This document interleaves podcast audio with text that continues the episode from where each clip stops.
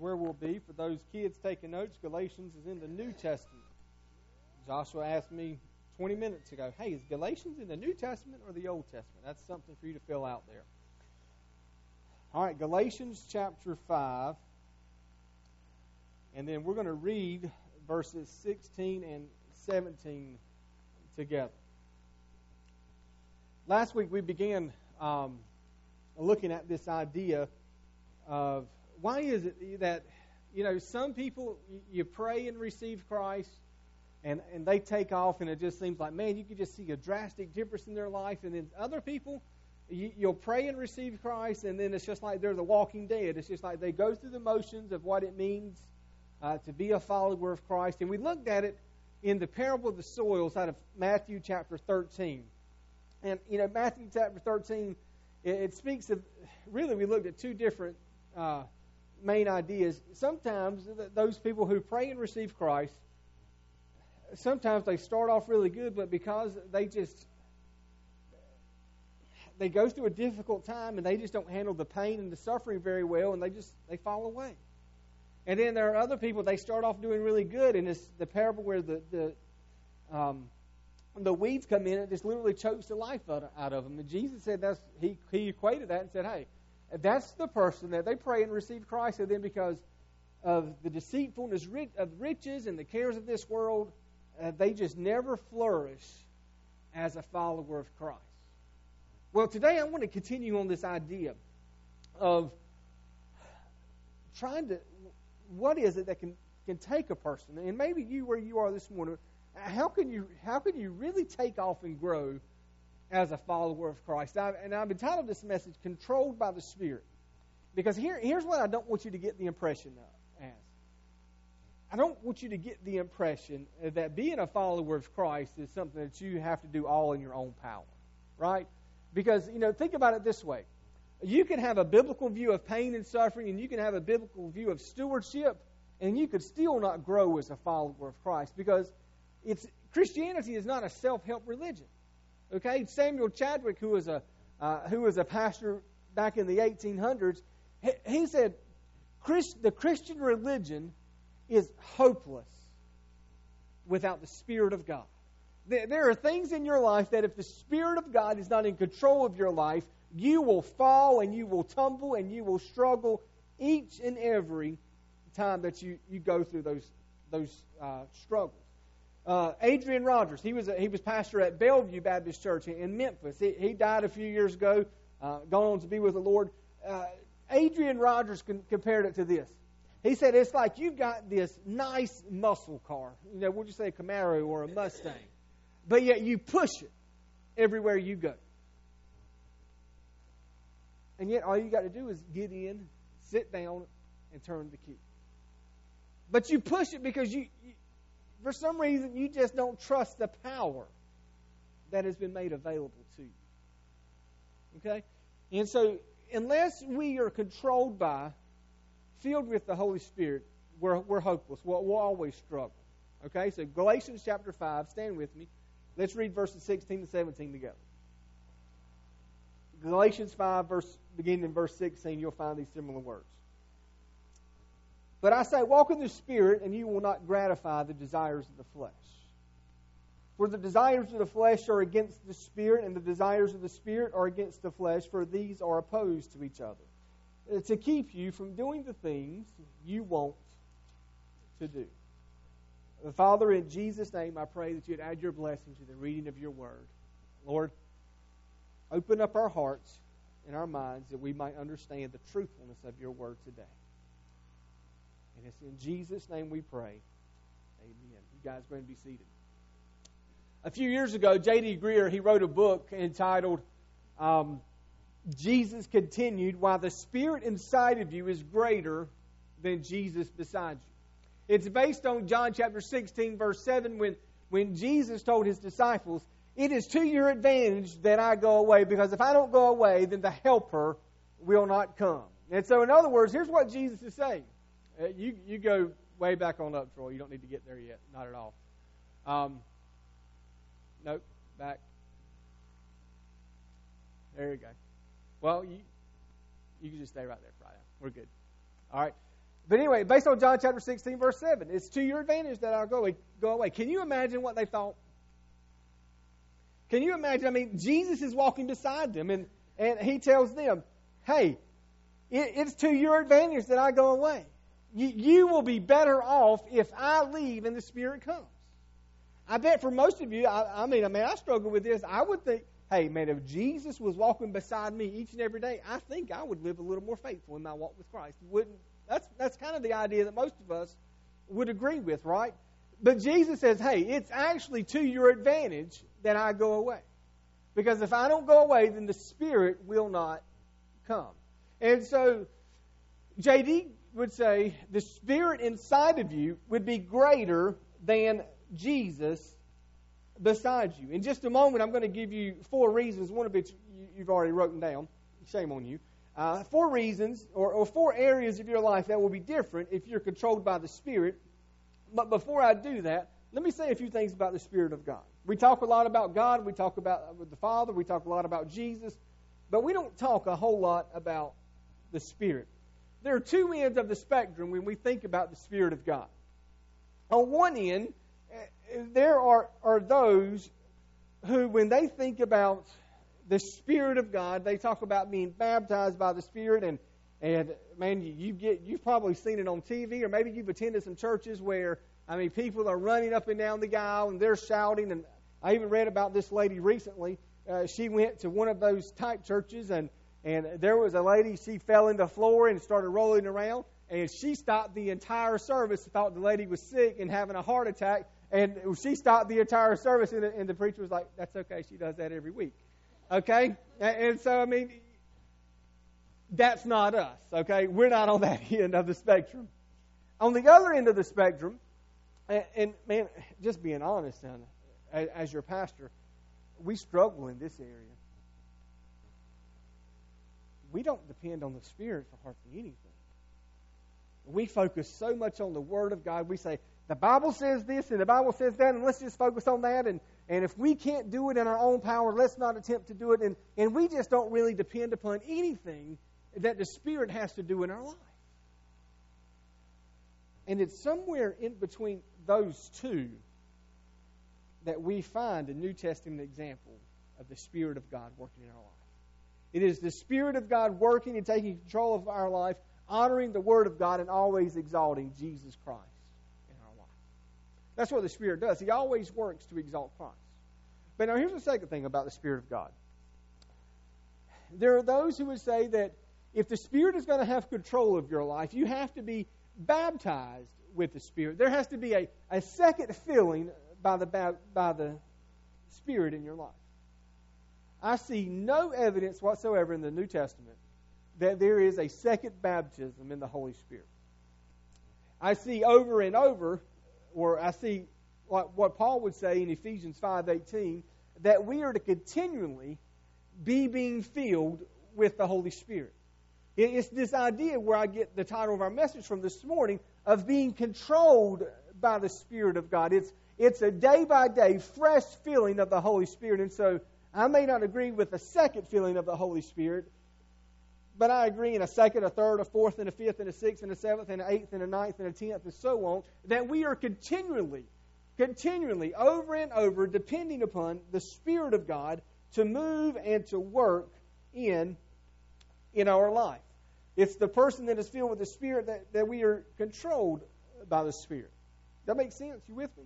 All right, so if our life is filled with the Spirit of God and He's in control, these four areas will be different in your life. Now, let me say this this list is not exhaustive. I mean, I, we could have gone for days and even months talking about how your life would be different, but these four areas, your life will be different if the Spirit of God is in control of your life. Now, first of all, Troy, you can get to that one now. God's Word will become alive in you. Okay, when the Spirit of God is in control of your life, the Word of God will become alive in you. Jesus, when he was teaching on the Holy Spirit back in John chapter 16, he said in John chapter 16, uh, verse 13, uh, that the Spirit would guide believers into all truth.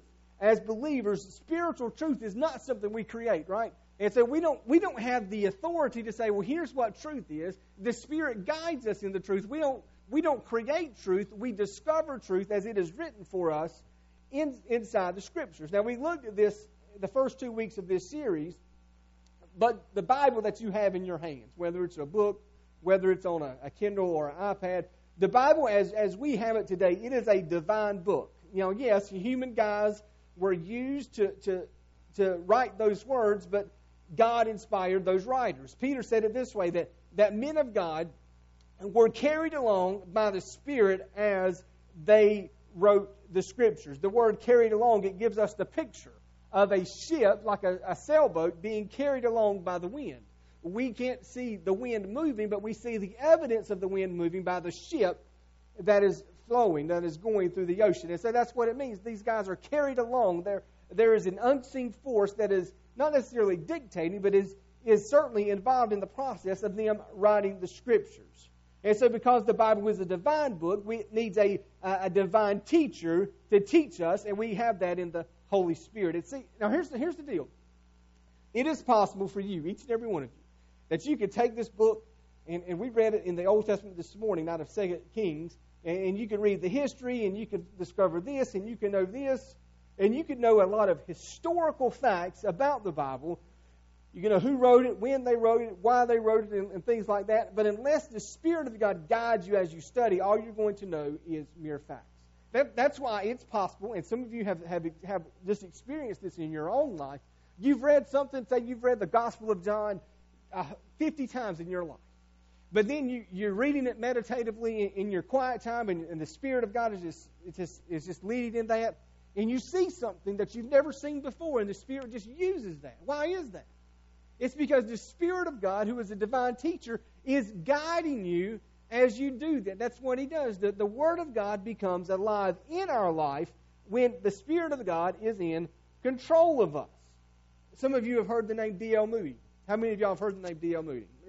I, I say his name quite often. One of the greatest evangelists uh, that has ever walked the United States of America. D.L. Moody could barely read and write. How is it that D.L. Moody, who could barely read and write, could be so mightily used by God as an evangelist? Because the Spirit of God was in control of his life, and it made the Word of God become alive in him. And let me say this if you're a follower of Christ and you have no desire, you say, Well, man, I, I love Jesus, but I don't want to study his Word. I really struggle to see how the Spirit of God is in control of your life. When this is how He speaks to us, this is how He ministers to us, this is how, how we grow in our faith with Him. There's something in your life that's wrong. You have no desire to spend time with God in His Word. When you are controlled by the Spirit of God, the Word of God becomes alive in your life. Now, here's the second thing. When you are controlled by the Spirit of God, the fruit of the Spirit will become evident in your life. All right, so you're, you're there, Galatians 5, verses 16 and 17. Look at verse 22. It's going to be on the screen for those of you who don't have a Bible. But the fruit of the Spirit, and many of you have seen this, but the fruit of the Spirit is love, joy, peace, patience, kindness, goodness, faithfulness, gentleness, and self control. Against such, there is no law. Many times we like to, to take these and and we like to say, well, today I'm going to work on love, tomorrow I'm going to work on joy, the next day peace, and, and, and so on through the list. But it says the fruit of the Spirit, Mr. Alton. It's, it's singular, it's fruit. And so, in other words, if, if you have one, then you need to have all. It's the fruit of the Spirit. It's, it's what the fruit is would be in our life. It's singular. So you can't just work on one. This is what the Spirit will produce in you if you are controlled by the Spirit for our time this morning, let's just take the first two. If you're controlled by the Spirit, you walk in love, you walk in joy. You remember, y'all have heard the two great commandments, right? Love God with all your heart, soul, and mind. And the second is like it love your neighbor as yourself. When we are controlled by the Spirit of God, the love of God will flow through us, and others will be able to see the love of God in us. You, you know what, as, as I sit and I observe, you know what I think most of us think love is? Not doing harm to somebody else. Well, hey, I, I love people, man. I, I hadn't killed nobody lately. I hadn't cussed nobody out lately. I, I'm, I'm just full of love, right? Love does not mean the absence of harm or harmful intentions. Love means that you're actively trying to minister to others for their own well being. Okay? When we are controlled by the Spirit of God, we don't have to wait and sit back and, and wait for people to come and say, hey, can you help me? we are actively thinking, hey, how can I show the love of God to my friends? How can I show the love of God to my neighbors? How can I show the love of God to the people that I work with? How can I show the love of God to my friends? How can I show the love of God to those people that I go to school with? Many of you are going back to school tomorrow. How can you show the love of God to your friends that you have not seen all summer? Love of God that is in us when we're controlled by the Spirit, it means that we're actively trying to show love to people. Okay? And then joy. You know what one of my pet peeves is? It happens every Christmas. At some point, we'll do it this Christmas. We'll stand and sing that song with joy in it. What's the name of that song? Joy to the World. And we'll sing it like this. I'll, I'll say it, I won't sing it. Joy to the world, the Lord has come. And then on and on and on. At some point, if the Spirit of God is controlling your life, when you sing about the joy of the Lord, let your face know that you have joy. Okay? It should be evident in your life. Okay? It, it, it's, it's the joy of the Lord. I mean, at some point, we have to realize that, that we, those who know Jesus Christ as our Savior, uh, that, that we have joy. I'm happy that my kids are going back to school tomorrow. Can I get a witness? Amen. But that's not what brings me joy. My joy is based on the fact that Jesus loved me and, and when I was unlovable and he gave his life for me.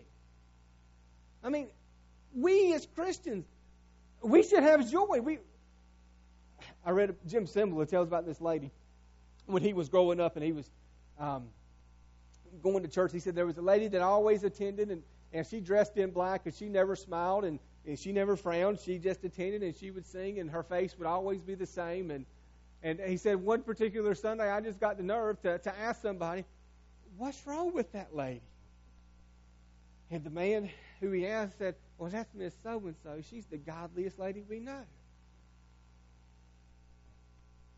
Wait a minute. At some point, if we're godly and the Spirit of God is in our life, I mean, joy. We, we should be excited. We, we should be not necessarily happy, but we should be, how else can you say it? Joyful. Does that mean that we, we never go through tough times, that we never have sorrow? No. Psalm 27, David was surrounded with his, with his enemies. People were trying to kill him. But he went into the, to the temple and he began to make sacrifices of joy. Hey, listen, I can't carry a tune in a hundred gallon bucket.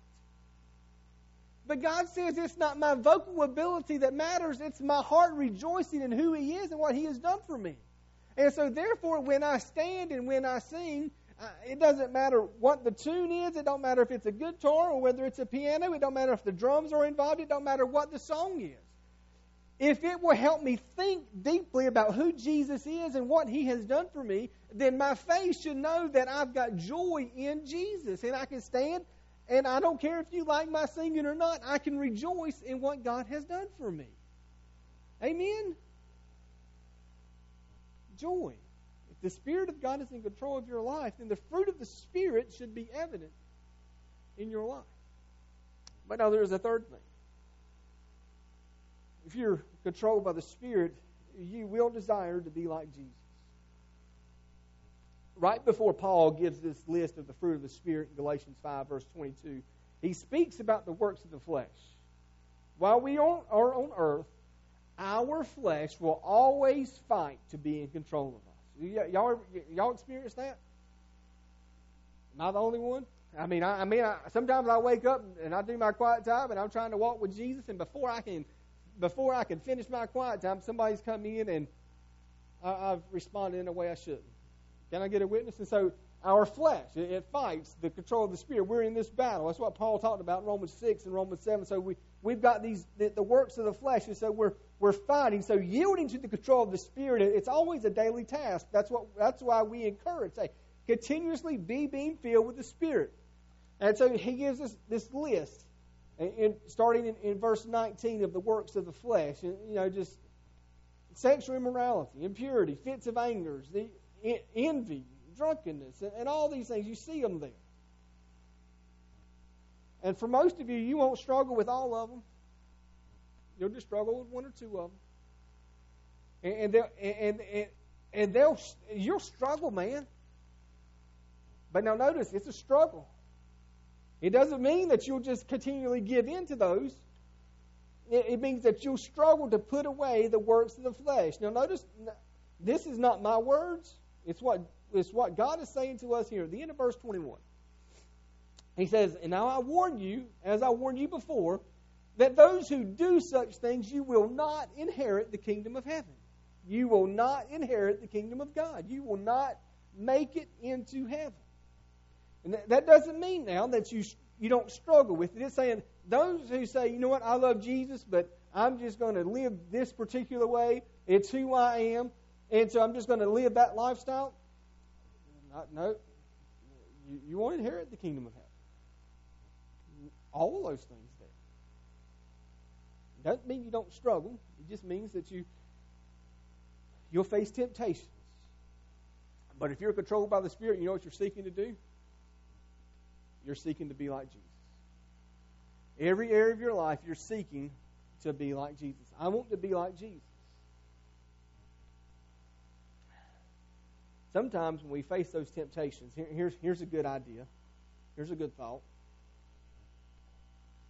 when you finally, um, in, in that moment, say you, you give in to the temptation and, and you fall, and if you don't feel like dirt, it's probably a good indication that something's amiss in your life. Because we all struggle, right? We struggle with the works of the flesh. You know, a couple of weeks ago, I was in Walmart, and uh, I don't know, maybe a year or so ago, I was in Walmart. I needed to get my, my tires rotated. And so I paid like nine bucks a tire to, to get them rotated for the life of the tire. Okay? And so that meant, okay, anytime I go to Walmart, I want my tires rotated, you got to change them. Well, I go a couple weeks ago, and just to get my tires rotated, Joshua and Savannah are with me, and uh, drop my car off, and, I, am walking through Walmart. Mr. Heath Faircloth, he'll come to Tire and Automotive. We need to talk to you, something like that. And so I go back and Bruce, who's the guy um, that I was talking with, hey, uh, we can't rotate your tires. Uh, they're, they don't have enough tread on them. Um, so we just, our policy is you, we can't rotate your tires. In Jesus' name, I was mad. I was not happy. I felt like I had wasted that $9 a tire. That's $36, guys. you know? And so I had to go finish shopping, and the longer I walked around Walmart, the matter I got. I mean, it's just it's just who I am. It's just what happened. And so I go to pick up my truck and to leave, and I'm not happy. And so I say, "Hey, Bruce, you're gonna have to show me what you're talking about." And I just I, I don't buy it. I mean, there ain't, eh, I said that's a, that's a, I bought the t- truck brand new. Ain't but forty some thousand miles on the tire. People put the best tires they make on, on new vehicles. Ain't, ain't no way that you're trying to tell me that my tires are in bad shape, you, you won't even rotate them. You're going to have to show me this. I mean, I'm just not I'm just not happy. And we go to walk out, and he's trying to, you know, be nice. And I'm like, never mind, just, just don't even worry about it. Just give me my keys. And I walk out. If you're a follower of Jesus, that's going to eat your lunch. So you know what I had to do? I went back a few days later to see Bruce.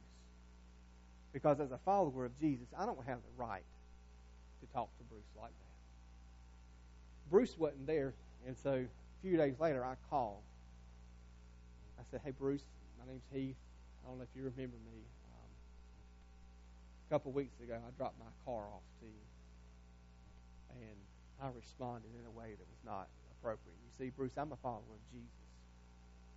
And as a follower of Jesus, I don't have a right to treat you that way. And so, Bruce, I've asked Jesus to forgive me. Would you mind? Would you forgive me as well? See, the works of the flesh oppose the works of the Spirit. And as a follower of Christ, if the Spirit of God is in control of your life, when you fall, you'll seek to be like Jesus and you'll repent and you'll do everything you can to make a relationship right. Okay?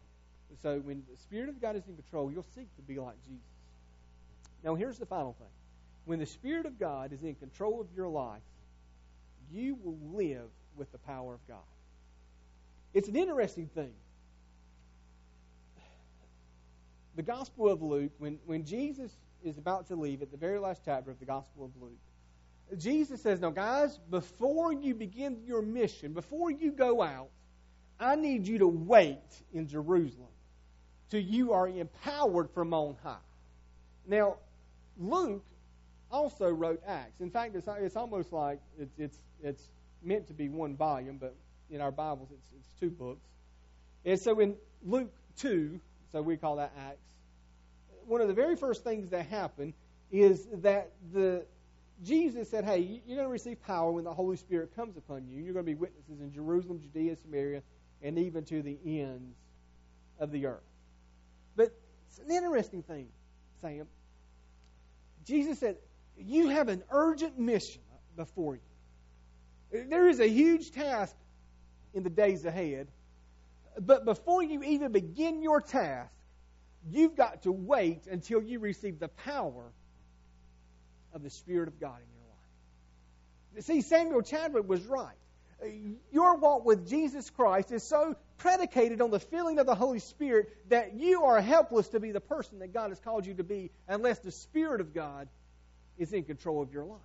You, you can never be the man or the woman or the child of God that He calls you to be unless the Spirit of God is absolutely in control of your life. And so, Acts chapter 2, the Spirit of God comes and He fills the people and they are empowered. We were studying this the other night, not to put my children on the spot. I have to be careful of what I say now that they're in the service. So we were studying this the other night. We were doing it Thursday night, Joshua. I don't know if you remember it. We, we talked about Acts chapter 2, the coming of the Holy Spirit, and, the, and they were empowered. You know what Joshua said? He said something like this You mean they had powers like Superman? Batman? You know, superpowers? He said, No, son, it was a great teachable moment.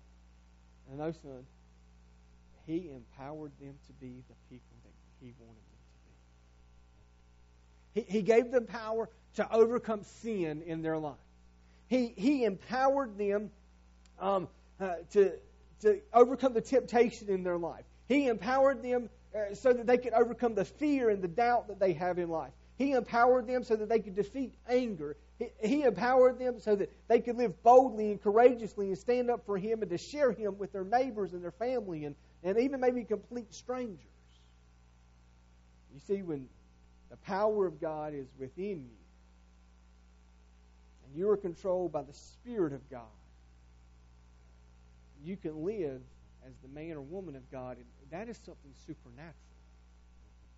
Uh, in, in the culture, in the world that we live in, for you to live faithfully as a follower of Christ, it takes the power of God working in you, and that is a supernatural power that you have in your life.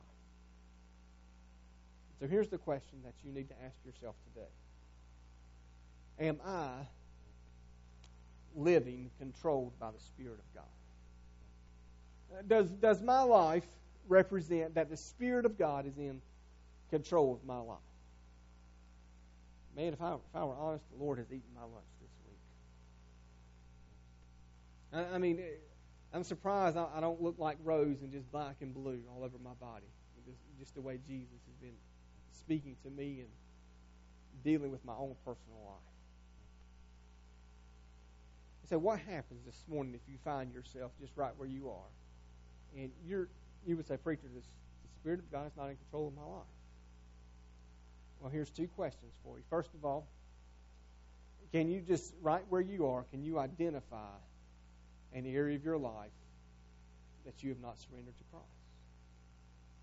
Is there, is there a sin in your life, maybe even on the list that we mentioned in Galatians 5 19 and 20 and 21, that you say, you know what, yep, I struggle with that. That, that right there is just in control of my life right now. Instead of the Spirit of God being in control of my life, that's what's in control of my life. What about this? Maybe it's, it's not necessarily something that that you're not that you're actively doing that's wrong, then maybe the Spirit of God is saying, you know what? I remember that time I, I told you that that you needed to do A, B, or C. That that maybe you needed to give this, or maybe maybe this area of your life that you're I've asked you to do this, and you just won't do it. And because you're not walking in obedience in that area, it's just quenched control of your life. The Spirit of God is just no longer in control of your life. I mean, if just right where you are, the Spirit of God is just speaking to your heart and there are areas of your life that you're saying, you know what? Yep. That's that's why. That's why. In just a moment, we're going to stand and we're going to sing, and here's what I'm just going to ask you to do, man. Just. I, I, say this almost every Sunday. I'm not your high priest. Jesus is. You have a direct line between you and God through Christ. Would you just make it right with Him? Get, get your heart right with Him. Surrender that area to Him. Do that which He's called you to do. And then maybe, maybe you're here this morning and you say, you know what, preacher?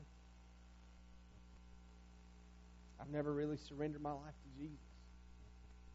I grew up in church. Maybe I did this, I did that. But honestly, when you mentioned that those who practice those things will never inherit the kingdom of heaven, that just that just sent chills down my spine because I know that's the lifestyle I live.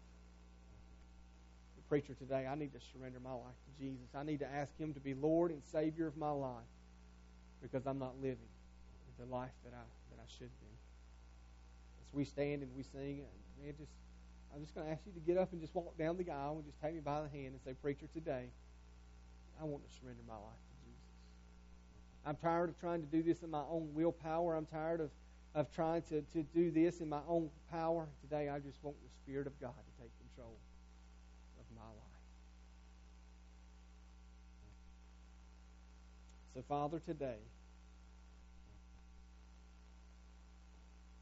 as we come, as we think about preparing our hearts to respond, Lord, I, I ask that you would move during this invitation. Lord, speak to your people. Lord, would you have your way? Lord, today, would we leave being controlled by your Spirit? Would we be the husbands and wives and mothers and fathers and students and children that you've called us to do. Father, work for your glory. And it's in Jesus' name we pray. Amen. Our hymn of invitation this morning is page page 275. If you would just go ahead and take your hymnal and, and turn there. And then if the Spirit of God is speaking to your heart, would you come and you respond as the Lord leads? Page 275. Would you stand?